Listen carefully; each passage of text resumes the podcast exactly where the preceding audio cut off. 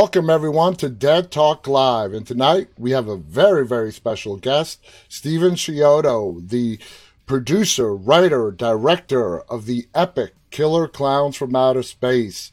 Stephen, thank you so much for being here with us tonight. How are you doing? Oh, I'm doing fine, and thank you for asking me. I, have seen your show. I think it's really a great show. It's good to be a part of it. Well, thank you. Thank you. That means a lot. And in my mind, you're a legend. You're an icon. And I got to ask you right off the bat, take us back to the late 80s, okay? You wrote this. Now, we're going back to a time where independent filmmaking was not as prevalent as it is today. Uh, everything pretty much had to go through studios. So you wrote Killer Clowns from Outer Space. And the first question I have to ask you was that the original title uh, for this f- film? Oh yes, it it always was Killer Clowns from Outer Space. So um, when when you wrote it, uh, did you did a studio already you know pick it up? How did the process work? Well, I'll try to make the long story as short as I can, but it's interesting the journey that it took. Um, of all places, we were working at Fairy Tale Theater, Shelley Duvall's Fairy Tale Theater back in the 80s, and um, were making special props for the show. And the producer, Fred Fuchs, knew somebody who had money ah. um, to do some low budget features. And he asked us if we had an idea. And I had this idea, Killer Clowns from Outer Space. So we went and pitched it to Transworld Entertainment. Now, at this time, the, uh, the video market, the VHS market was kind of booming, and, uh-huh. and places like Blockbuster were, were starting to really take off. So Transworld was looking for an outlet for videos so they were producing a lot of kind of low budget films that they could have a limited theatrical release and then ship it off to uh, video stores. So that was the opportunity that presented ourselves. You're right. Independent films were really difficult to get financed before mm-hmm. that, but this was a magic time uh, because of this blockbuster, this uh, this video, these video stores that were opening up. So we just, I guess we didn't even have a script. My brothers and I went in there with the, a maquette. I sculpted a maquette of a clown with a ray gun, and my brother Charlie did a poster, a one sheet, and we had like a one page treatment, and we pitched it. And uh, Moshe Diamant, the executive we pitched it to, said, "I could sell that." He said, "I think he just liked the title, but didn't have any idea what we were really talking about." And we sold it in the room. That, that is... was it. Our first pitch, our first sale, and we got it. That is awesome. That is so awesome. And you know, technology is great, and the younger generation today with streaming and all the outlets, the overwhelming content, the the blockbuster days, you know, which you and I remember very well. There was something special about walking into a blockbuster going to various section where your content was limited to basically what was on the shelves. In today's world, you have all these different streaming networks that have thousands and thousands of TV shows, movies, and documentaries, and on and on. It's like we're drowning in so much content. So I got to ask you was Killer Clowns a direct VHS movie? No, it wasn't. Um, actually, they uh, they peddled it around town, around the country. They made, I think, maybe 65 prints, and each weekend they would open it in a different city uh, Portland, Los Angeles, Austin, Chicago, and they would peddle it around. So it did get a theatrical release across the country, but I'm telling you, it was kind of disappointing. Um, it, they promoted it pretty well in each city, but I remember here in Los Angeles, it showed for the week, and they have we have the LA Weekly, which was like a, a mm-hmm. local newspaper that comes out and kind of promotes entertainment activities in the, in the city, and it was pick of the week. And uh, LA Weekly came out on Wednesday, called it pick of the week, a movie, a must see movie, and then we closed on Thursday. So it was no matter what what it did, they just had it. Uh, the idea was just to distribute it around the, the, the country really fast, which fulfilled the theatrical release for mm-hmm. the VHS distribution deal. So I think they got like a million bucks for the uh, VHS sale. So I don't think it was a real serious theatrical release. It was just as per the contract to get it um, to get the, the deal with the VHS companies. I'll tell you what, I've spoken to a lot of filmmakers, and for them to get the kind of release Killer Clowns is the way you just described it, That would kill to get that uh, release in a city, at least for a weekend throughout the country. So that's not bad. That's not bad at all. Now, what happened once the movie did hit stores like Blockbuster and independent video stores? Well, I think that's where we found our audience. It was through the VHS distribution, Blockbuster, and all those video stores, but also USA Cable mm. ran. And they ran the hell out of it. And it was always showing. And I think between USA Cable and VHS, it just got really popular. And in fact, I, it was reported that they, they couldn't find uh, copies of it on the shelf. People would steal it. They'd take it out, take it out again and again, and then they'd steal it, and they'd have to buy more until I think the original uh, VHS distribution deal went. It, it, ended, and there weren't any copies of it, and people were uh, buying um, uh, Spanish versions. Yeah. From Mexico, from South America, because it was so rare to find one. Now, so, I gotta ask you, uh, when the success really set in uh, upon releasing in VHS, you, this being your creation, your baby, did it surprise you as well? Oh, yes, it was a big surprise. Look, uh, my brothers and I tried to make a film that we wanted to see, that had all of the scares and the laughs and the monsters that we would love to see in the movie. So it was really just a uh, like a fan film for us. So I'm really surprised and pleased that it's kind of lasted this long. That the people that saw it in the 80s really liked it, and then they got married, they had kids, they showed it to their kids. Those kids liked it. They showed it to their teenage friends, and then they got grew up. So it's like it's like multiple generations, three generations of fans that have grown, and I I I'm so surprised and I can't, I can't believe it. So 33 years later, and I always tell people history is the biggest critic. That is history. Time will put a film in its place, and uh, Killer Clowns from Outer Space has definitely been judged by history, and it's in one of those classic categories. Uh, how do you feel that even today's generation, with the internet and yeah, things have changed so much over the last 20 years, that this movie is still attracting uh, today's generation and they're watching it? I'm floored. I mean, it is is more popular now than it's ever been before. They've launched merchandising, Halloween masks and costumes, and T-shirts all over the place and poster art.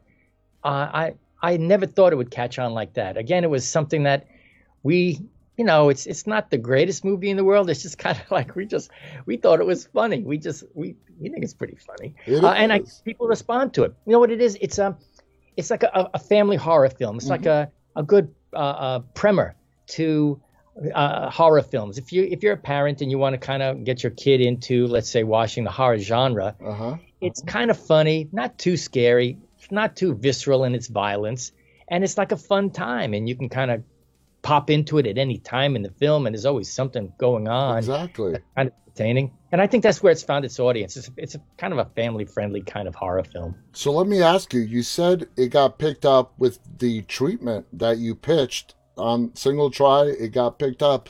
Now it comes to you actually writing the script. Uh, was it like an oh shit moment for you? Like, I got to put together now a script for this treatment that I pitched? Um, how easily did the script come to you? Uh, well, the, the, original idea came from me imagining what I thought what was the scariest thing I could imagine. And for me, it was driving down a lonely mountain road and having a car pass me and seeing a clown there. And then imagine that it wasn't in a car; it was kind of floating. Uh, so it kind of that's what started. That was the image that I that I came up with. So I got together with my brothers, and we gave ourselves a deadline. We had to write five pages a day, 25 pages a, a week, and we wrote it in a month. and we just banged it out, and it was so much fun. I kind of cheated. I, I the spine of the story, the narrative of the story, is uh, based on a film that I really love, a classic sci-fi film, The Blob, the original oh, Blob with Steve McQueen. Of course. And to me, it's, it's classic. It's teenagers trying to warn an unsuspecting adult community that there are aliens attacking, and that's what we wanted as the base. So if you if you're familiar with The Blob oh, yeah. and you look at our film, it is that through line from the beginning with the farmer finding uh, finding the uh, the aliens, and then the kids trying to uh, uh, convince the the adults.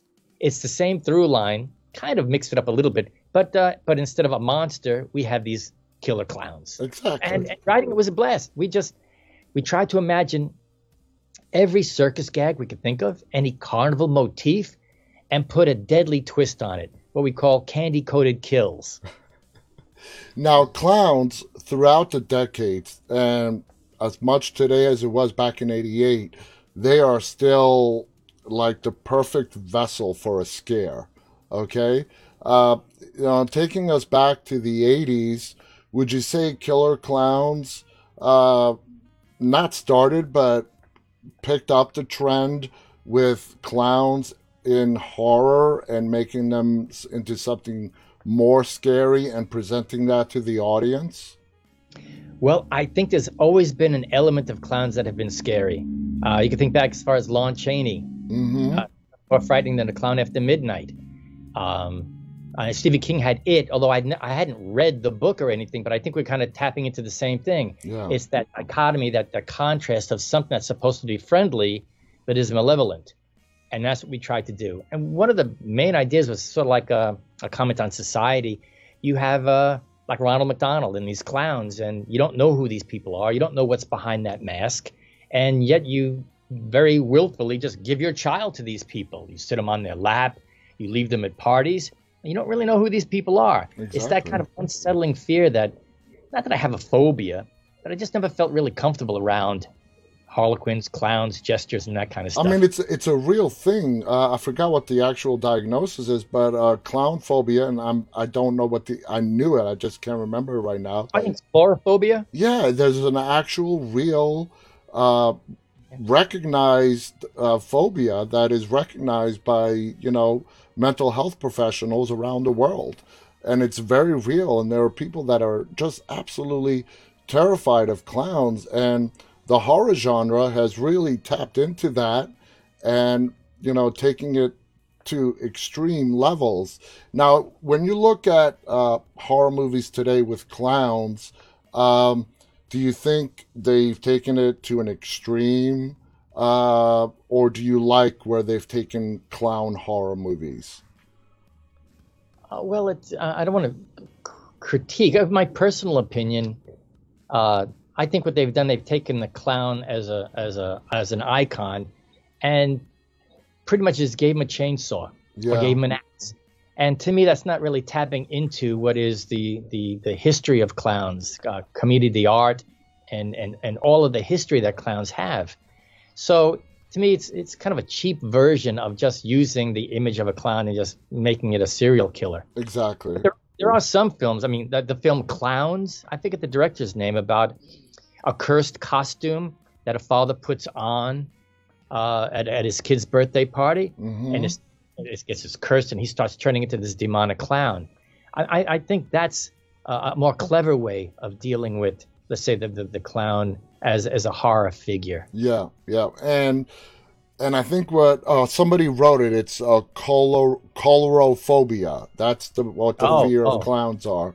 Uh, and then you have real life, where the infamous serial killer, who was it, John Wayne Gacy? I forget who it was, would that's- dress up as a clown, and you know, so there you have a little bit of reality blending in with fiction, and it just heightens people's anxiety and fear, which ultimately leads them to actually watching these movies.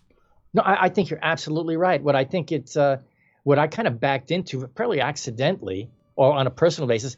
Uh, uh, I think people do have this innate fear or a discomfort around these characters. I know when children are around clowns, um, I've talked to, to psychiatrists and things like that, and and uh, it seems like a child can see the the character of the person behind the mask. They look in the eyes, and the eyes reveal the character. And a lot of times, there's this disconnect between what the performer inside is communicating and then with the mask, the exterior, is communicating. And that disconnection is unsettling. Yeah, And uh, you have somebody like John Wayne Gacy, you have people that kind of prey upon that.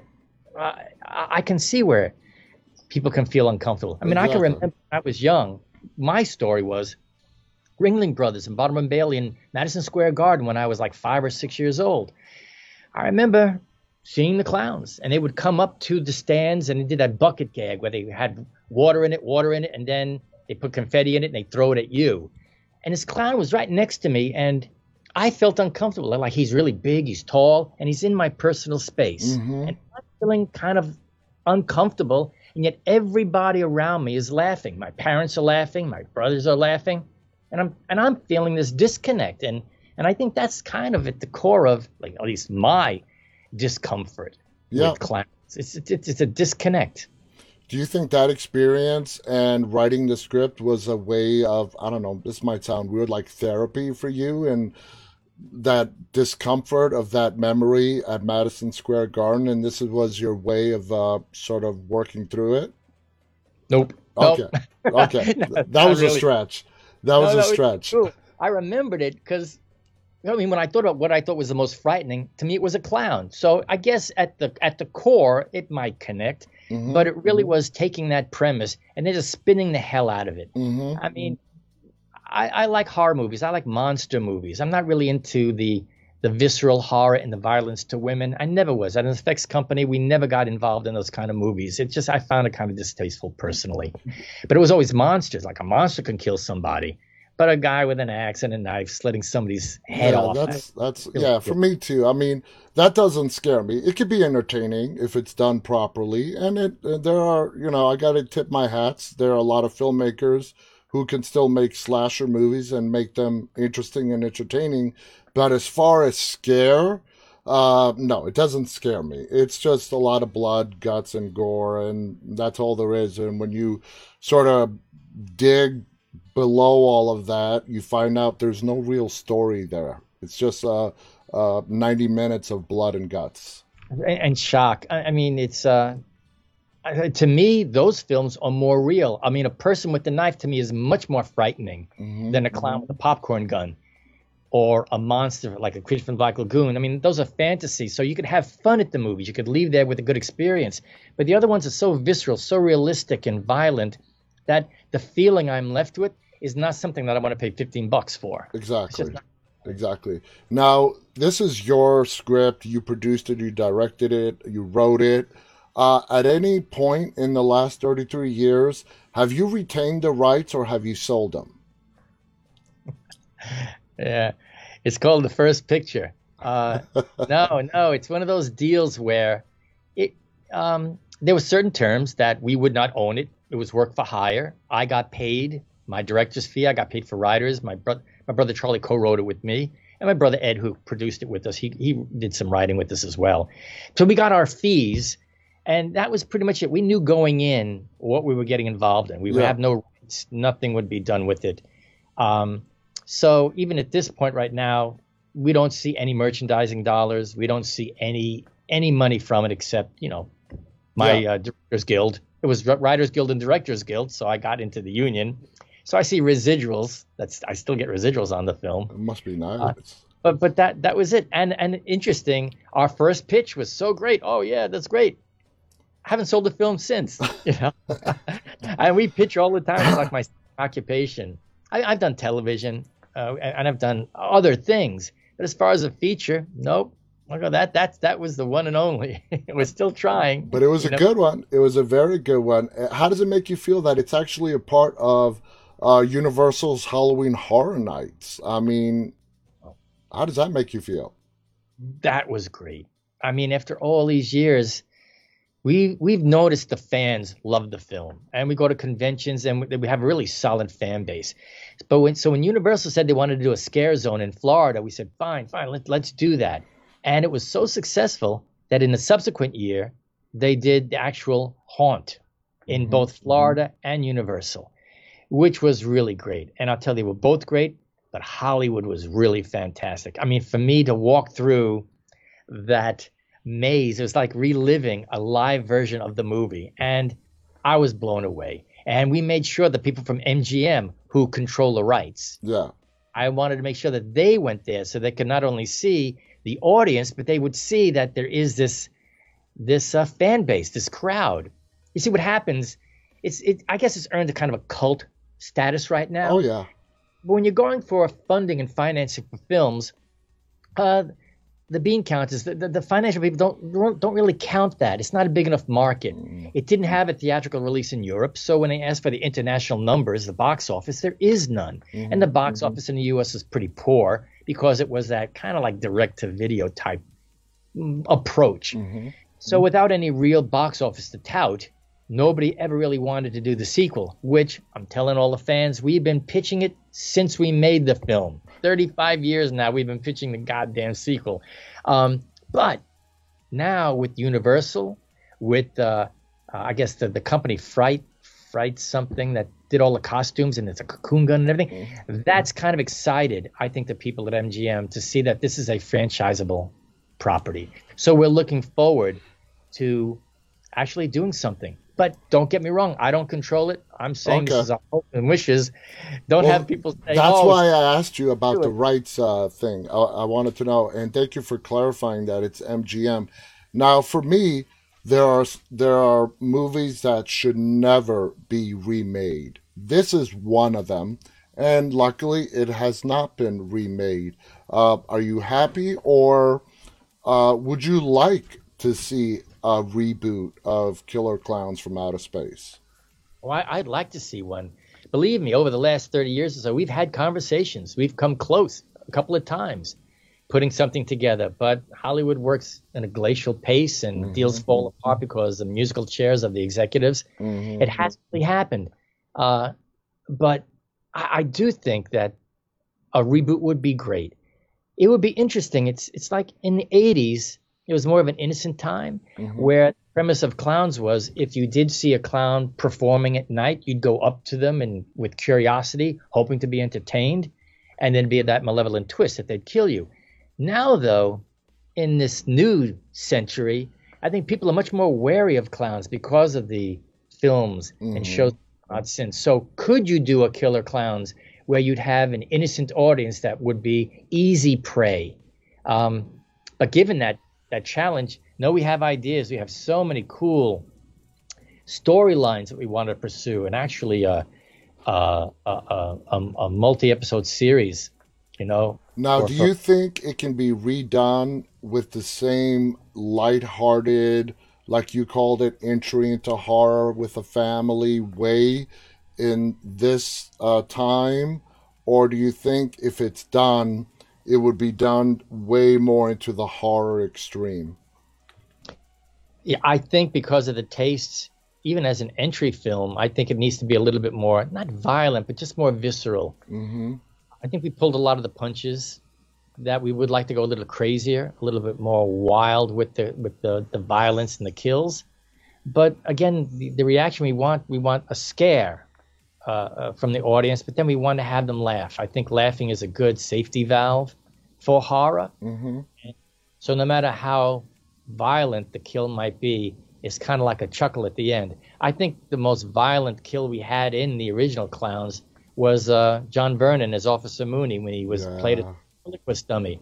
And you didn't see anything. It really was a sound effect in the pantomime that, w- that really made it seem like this guy was being kind of eviscerated from behind. Mm-hmm. Uh, so, so I mean, we'd like to go into that realm, but still, again, it's the absurdity. It's the juxtaposition of something so outrageously stupid that becomes deadly and kills you in a comical way. I mean, that's the balance that we would like to still maintain. Exactly. I think that's what contributes to the original still being such a success.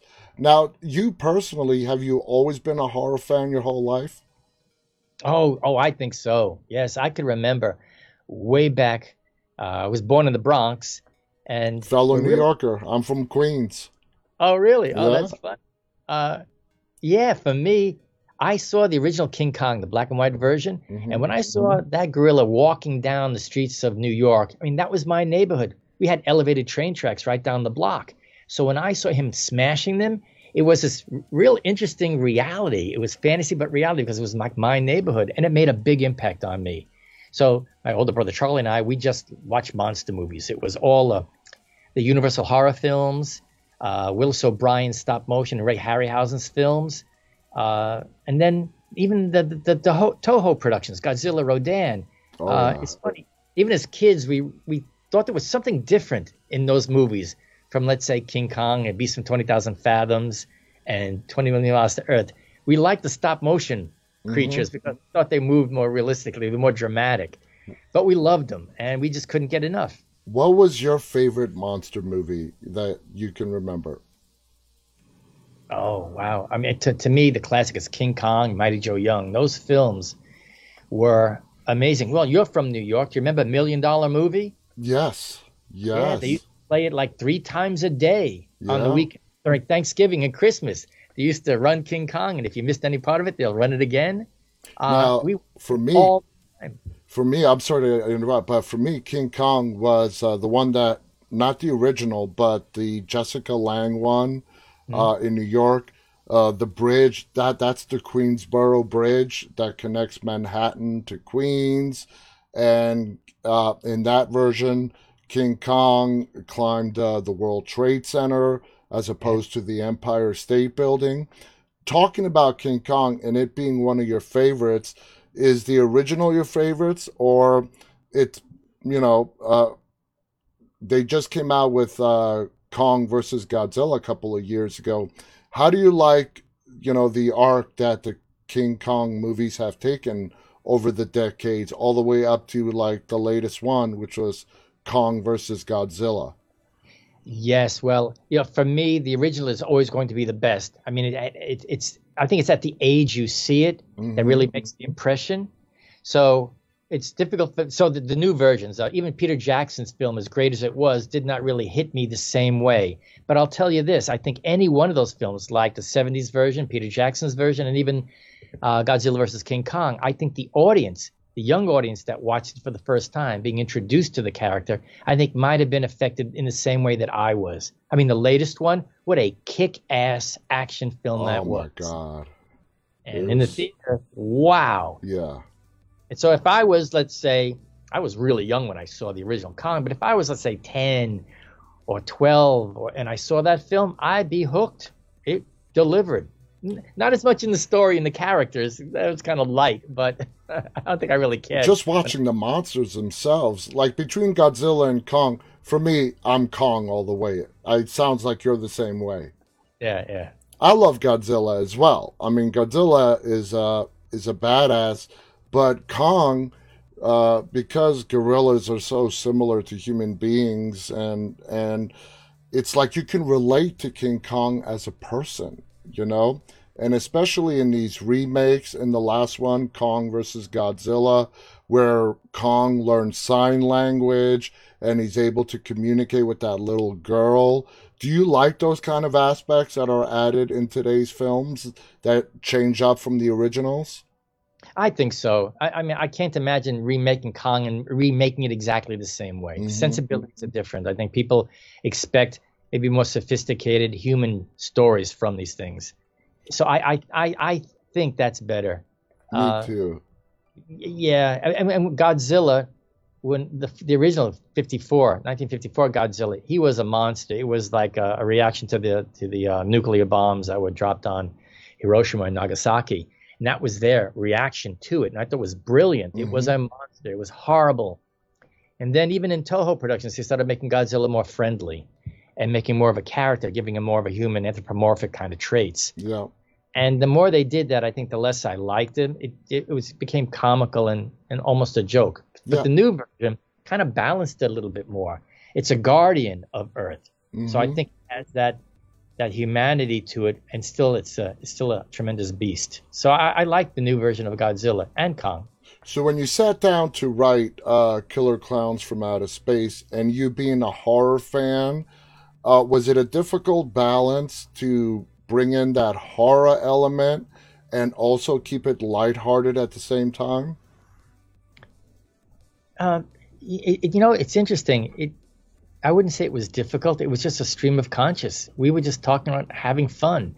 We followed the beats of the classic sci-fi. You know, the uh, teenagers find out that there's an alien race attacking, killing, and cutting back and forth between them telling the the, uh, the adults and the clowns killing, and it was just building some kind of tension, building the, the invasion to its climax, and just coming up with gags, kills that were interesting and funny and unique. So the whole thing was a blast. We would just be laughing, coming up with stories, and uh, uh, you know, we'd say, okay, what, what's a, you know, what, what's a, a, a clown gag? Oh, making balloon animals. That's kind of fun. What can we do with a balloon animal? Let's make a dog. Okay, let's have a bloodhound going after them. Uh, so, so it was like it was just a, a, a, like a brainstorm session. So it was always fun. Uh, there were things that we wrote in the original screenplay that were cut out, made the film too big. Mm-hmm, the climax mm-hmm. was really, really big, multiple, multiple climaxes. And we trimmed it down to one. Uh, but no, I wouldn't describe it as being difficult. I think it was just like I said, five so, days a week for four weeks, hundred. Sounds like it. you guys just had a blast writing it and then actually filming it. When it came to the alien aspect of the film, was there any inspirations, like for example, you know, War of the Worlds, that you drew on? What were your inspirations for the alien aspect of the film? Oh well, let's see. Um, it was a combination of all the films we loved. Uh, Invaders from Mars. Remember how those big goofy things yeah. walk like this? You can see the zippers. That's kind of what I wanted the clowns to be. These big kind of goofy things that were kind of goofy, but they would kill you. Um, there were a lot of sci-fi references. The power chamber, where Mike and Debbie see they realize that they're in a giant spaceship. Yeah. That's uh, from Forbidden Planet. You know, it was uh, the the Krell labs down in, in in the planet. That's where that came from. So it was the Blob, Forbidden Planet, Body Snatchers. Yeah. We had cocoons. There was another Corman film, uh, Beast from the Haunted Cave, and even Aliens had people in cocoons, and that's yes. where we got. Not we didn't take it from that, but I think we came up with those ideas. But I know it was influenced by those films that we loved. It was inspiration. Yeah, and even Warner Brothers cartoons uh, when Dave the cop goes into the jail cell, uh, that suspenseful scene, and he's looking in the dark, and he sees these footprints all over the wall, all over the ceiling, everywhere. Yeah. That's from uh, Duck Tracy, uh, a, a, Looney Tunes cartoon when Daffy Duck was uh, Dick Tracy, and so we thought that was funny, so we put it in. Uh, so yeah, there's a lot of references: Warner Brothers, Looney Tune, Mad Magazine, but a lot of sci-fi, 50s sci-fi. That is amazing. That is amazing. Because uh, I was going to say, I mean, often you, see, I mean, there have been a lot of outer space horror movies. Alien, classic right there. Uh, then, of course, horror, you know, with clowns on. I think it was just the way it was combined. Uh, it's been done many times since, but it's done like uh, Independence Day, where you have an alien race that comes to Earth to annihilate it, take it over, take up its resources. Uh, not in the same way where you get these like serial killers dropped on us, you know, from another planet. And that's just part of the part of an aspect that makes Killer Clowns from Outer Space unique. I mean, do you agree with that? Oh, I, I think you've got it. That, that's it exactly. I mean, there's always some kind of an alien invasion, and they want to enslave people or they want to do something. But the clowns, they didn't. They they just really was zipping by and stopped for a bite to eat. So mm-hmm. like McDonald's. Uh, I mean, in fact, we we made purposely did not give them a mission. There was that one scene as they're walking through the funhouse. They're saying, "Oh, maybe they had to do experiments, or maybe they're doing this, and maybe doing that." And really, the the stupidest guy in the movie, one of the Terenzi brothers, says, "Well, what if they just stopped for a bite to eat?" Well, that, we left it hanging, but that's kind of what it was. It's yeah, fast food. Now Stop the it. the the makeup, the special effects in this film are ahead of its time, I would say, for 1988. Um, who did the effects? Who did the makeup? Obviously, CGI was not around back in 1988. Everything had to be done by practical effects. Uh, who did all that? Well, it was uh, it was our company, Chiodo Brothers. We we produced those, but we had a team of a lot of people. We had Dwight Roberts, who was our lead mechanic, who did all the mechanics on the clowns. Uh, Ralph Miller w- uh, was also on the team. And we had a lot of people that were just starting out. Deborah Galvez, who is now doing great hair work, she was working on it. So it was like a, the team of, of effects people that we were working with as an effects company. We called in all the favors from all our friends. Uh, Jim Cagle, mm-hmm. uh, one, one of the best sculptors, I think, in Hollywood. He did all the clowns. Um, we worked with Mark Sullivan, who did our amazing matte paintings. Later, wow, later wow. he went on to ILM. He did all of our matte paintings and Fantasy 2 film effects. Uh, Gene Warren Jr. and uh, Leslie Huntley, they did all of our miniatures and, and uh, uh, optical printing. So it really was a team of, of the people that That's we work a lot with of people. Oh yeah, yeah. But I'll tell you this: it was the smallest. Of, I think we had twenty five thousand dollars to do all of these effects. There was no money. Now, was this to uh, location. was this the first time you've ever worked with something that had so much special effects done? Um, and if it was, what was your reaction as all this makeup was being put on these actors and you're directing and you're seeing all this? What was your reaction to all that? Oh well, because it was my first time directing something this big. I had done smaller shorts. I was naive. I didn't know, so I wasn't intimidated. I would just wake up and say, "Okay, what are we going to shoot today?" And I would just do it. I, knowing what I know now, I think I would have been intimidated. The grueling, the complexity, the number of people that are always pulling at you, wanting to know something, and it was it was pretty good. Um, we were doing six weeks on location up in Santa Cruz, so we were working six days, all at night. That was kind of tough, but uh, uh, what was it? Uh, it? Was a challenge. It was still a low budget film, you know. So when I it, remember. I'm sorry to interrupt, but I was going to ask you when it came time to cast the clowns, the alien clowns, it all had to be physical ca- characteristics beyond looking at a person's how tall they were, how would they come across as a clown. Uh, when they were auditioning, did you have them do anything in particular uh, in order for them to get cast?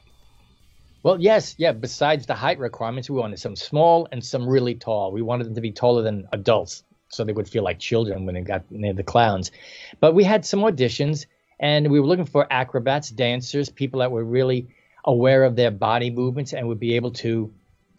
I think the only direction I really gave was that I wanted them to walk as if the Earth had a different gravity. So they Yeah. would walk in slow motion, like they're kind of floating, moving through water, let's say. That was the one direction I gave. But beyond that, it was uh, like a, a, a scary mime. You know, what they would do, they would be, I wanted a clean silhouette so we were able to see their actions, especially the shadow gag. I wanted to Mhm. make sure that they saw his hands were out and that he was actually doing something. So it was really, I'm a stop motion animator, and I think I was kind of using them as living puppets, kind of posing them as to how I wanted them to to pose, and then I let them fill in the actions. So when when you saw the final product, were you happy with how the effects and how the clowns, the actors, how it all came together when you saw the final product?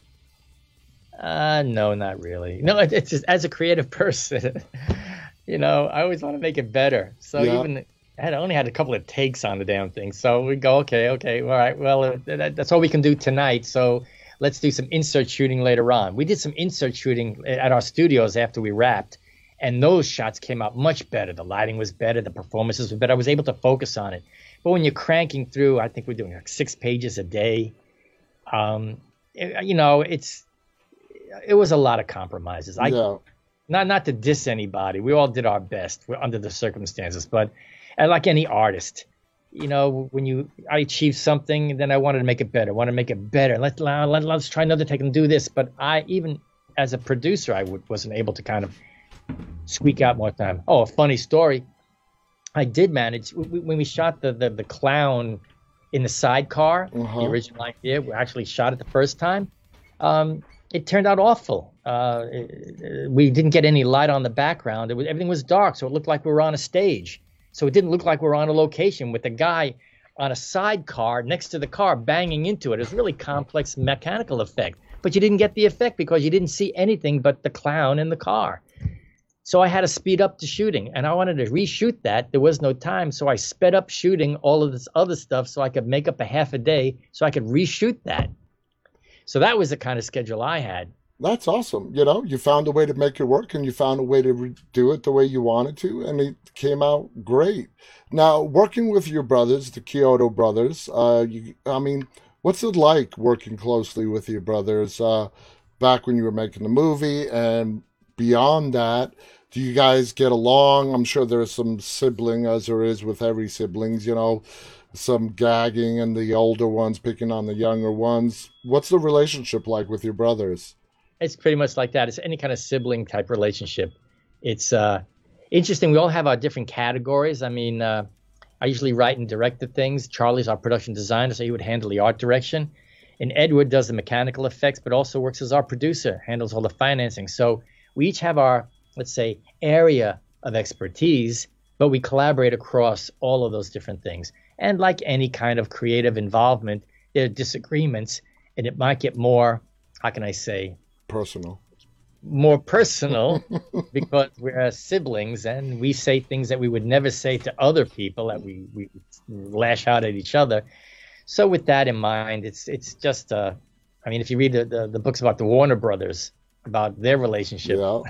I mean, one guy was chasing the other guy with a knife. We never got that far, but uh, but it's that kind of stuff. Anybody who has uh, siblings would realize that, you know, we we have we're similar enough because of our background that we talk similar language, we understand each other. But then we're three distinct personalities that have different points of view that we bring to the table. And I think it's great that you guys share the same passion, and that's films. I think that's awesome. You know? Yeah, yeah. And we try to bring that kind of relationship with our crew as well. It's a big family thing. Yeah. Try to we do this because we enjoy doing it. This is fun for us. It's a form of play. We made films when we were little kids, 10 and 12 years old, making monster movies. And for us, it was a form of play. Yeah. And, and we want to continue and, that. And there's nothing better to take that play and passion from a young child and turn it into a career. That's that's the real fun part. Now, yeah. there have been some, of course, tidbits for any movie that's been out as long as this has. Like, for example, there's a rumor that the cocoon Jeep in the film was sprayed with Pam to keep it from being damaged. Is there any truth to that? Yes, and there's more to the story. Let's yeah, hear it. We had um, rubber cement cobwebs being made, which has like an active solvent in it. So our effects guy told us, let's we'll spray the interior of the Jeep with uh, Pam, which will be the barrier, so it won't really bite into it. Well, this was a, a rented a, a rented Jeep for the night, and the PAM was not the proper barrier. So this rubber cement paint ate into the fiberglass top of the Jeep, ruined the upholstery, ruined the top. So this free vehicle that we got, we were saving so much money because we got this for free. When we were actually, we took it to another dealership got it fixed, and then returned it to to the place that we kind of got it from. And I think it cost us like two grand to fix it. So our free vehicle cost us two grand. Mm-hmm. Yeah. Actually, if people are interested, listen to the commentary on on the DVD. It's probably the the it's funnier than the movie. We go into all the horror stories of making that film. It's pretty entertaining. I gotta watch that. Now, is Killer Clowns from Outer Space, besides DVD and Blu-ray, I would think. Uh, available on any streaming platforms for people to watch? Oh yes, yes, it's on. Oh, I don't know which ones. It might be on Netflix. It's on. I think it might be on Prime. Awesome. Oh, don't. But it's on. It's on one or two of the streaming services. Nice, nice. Uh, because there have been some movies uh, that I grew up watching in the late '70s and in the '80s that have disappeared. And I think it's so sad. You can't find them anywhere today. So unless you have an old uh, uh, VHS copy, it's not even on DVD or Blu-ray. And I think that's so sad that some films get lost to time. Uh, luckily, that did not happen with Killer Clowns. It's as popular today as it ever was. But how does it make you feel that some movies are lost to time altogether? Oh, it's it's very upsetting. Um, because uh, I, I like to watch them. I, I really like watching those old black and white films and the '80s films. It's a that's a that was a magic time for us in Hollywood, making those kind of pictures. Um, but I think uh, uh, uh, Amazon Prime has a great collection. If yeah. you dig really deep, they've got a good collection of stuff.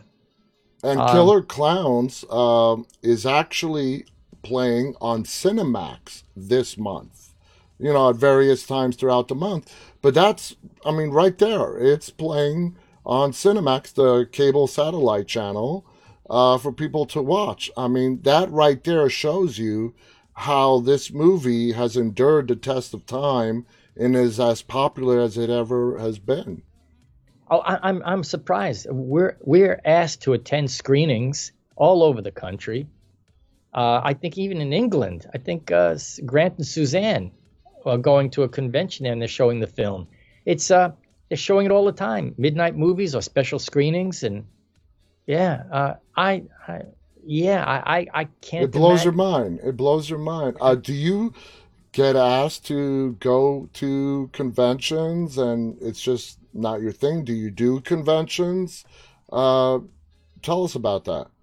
Oh yeah, yeah. I mean, there's a a very good convention here in Los Angeles. Uh, Elliot, uh, I forget his last name. Elliot, uh, uh, Monsterpalooza. Okay. Oh yeah.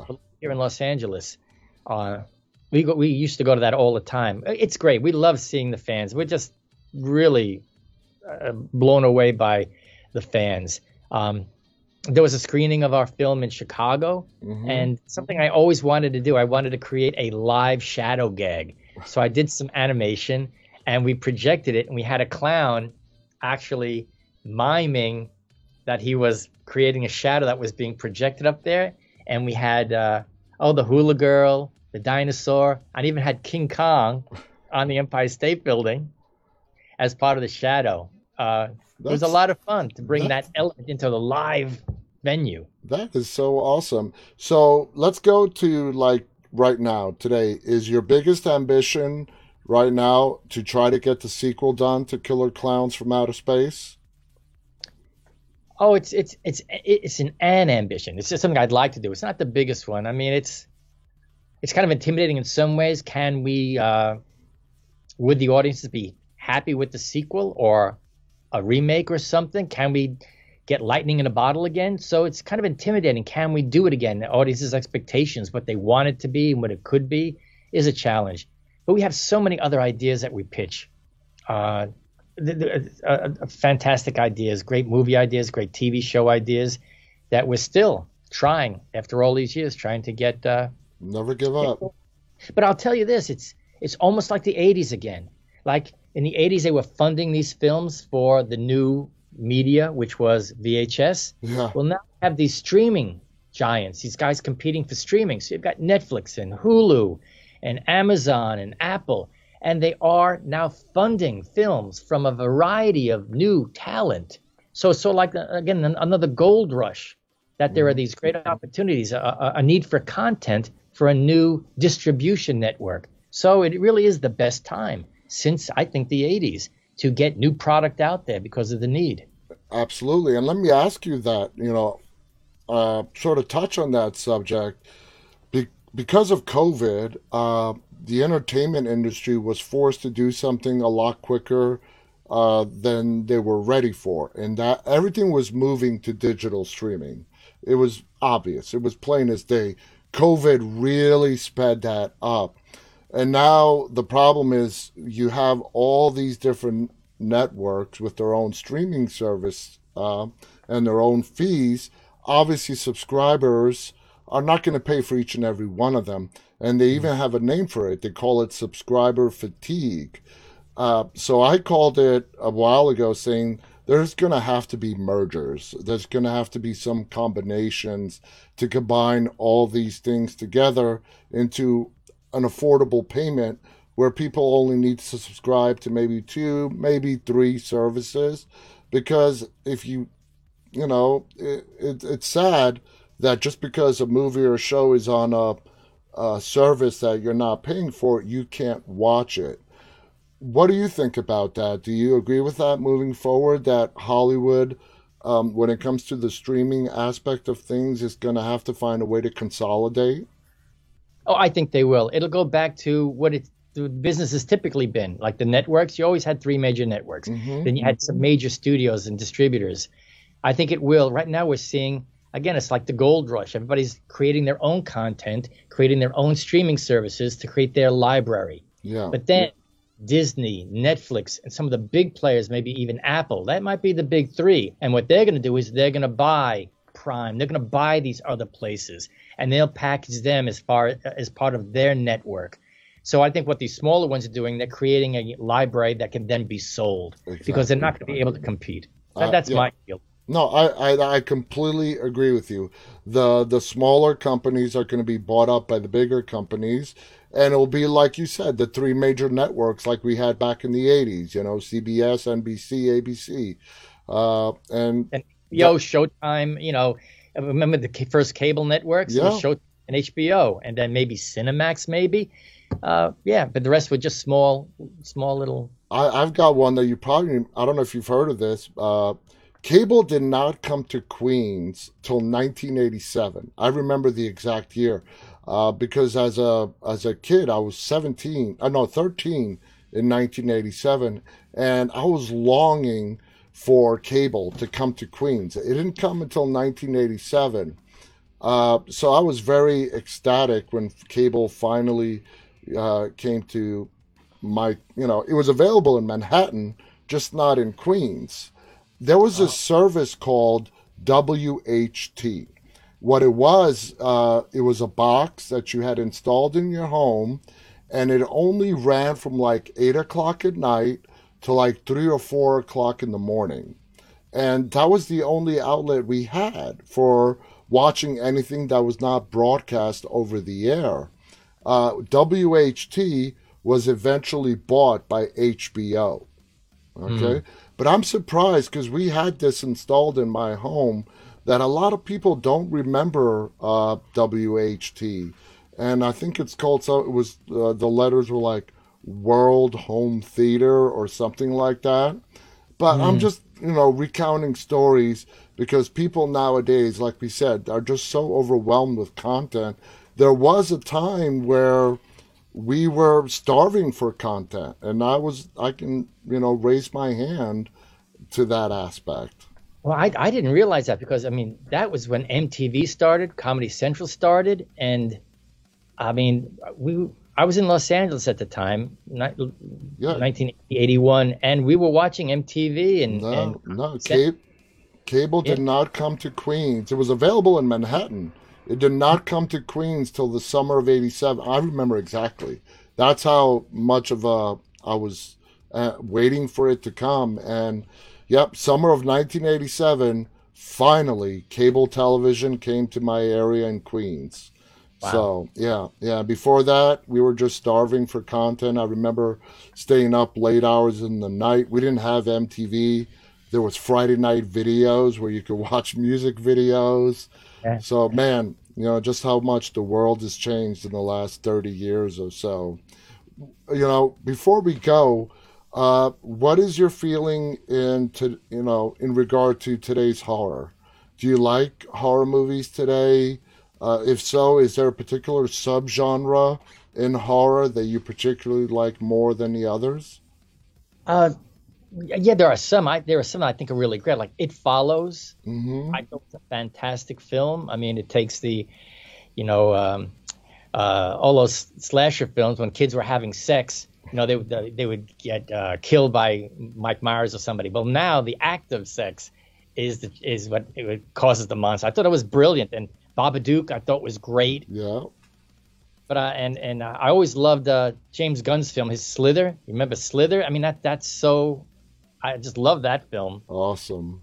But I'm always attracted to uh, comedy. The Tucker and Dale versus Evil. I love that film. Did you like The Evil Dead 2, which took a very serious, scary movie, which was the original Evil Dead, and then Evil Dead 2 came out, and they threw in that comedic element with Bruce Campbell and all that? I, I think so. That work to me. That's a, that's a great balance. Sam Raimi does really great work. Even in his scary films, there's this kind of comedy to it, this absurdity to it. And I think in subsequent versions of Evil Dead, he kind of played into it with the characters more. I mean, Bruce Campbell is just it's just he's just great. So uh, yeah, I, I like that because when I go to, to the movies, I want the full spectrum of emotions. I want to be, I want it to be a great love story, a great action film, a comedy, and a horror film, and a suspense film. I think a good film should kind of touch all of those bases in one way or another. Absolutely. For me, my favorite, one of my favorite horror comedies, it has to be Return of the Living Dead. Ah, yeah, You know, I- I, I don't have a favorite, but you know, when you ask me what's one of your favorite top horror comedies. Uh, that's just one of the movies that comes to my mind. And it's funny because I attended a convention last weekend and we got to meet the writer of Return of the Living Dead. So that was a lot of fun. Stephen, we're out of time. This hour just flew by. Oh, Uh, wow. I had so much fun talking to you and recounting stories. Thank you so much for coming on our show. Are there any final thoughts you want to share? Oh, no, I, I say keep watching the skies. You never know when the clowns are going to come back. But I want to thank you for inviting me um, and My helping pleasure. clowns out there because there will be more clowns coming in the future. I don't know where or when, but Well, They be- They absolutely will. I want to thank my guest to- for tonight, Stephen Chiodo. Thank you to my audience for tuning in. Uh, have a great night. Till next time, on behalf of Stephen and myself, stay safe, stay walking, guys. Good night.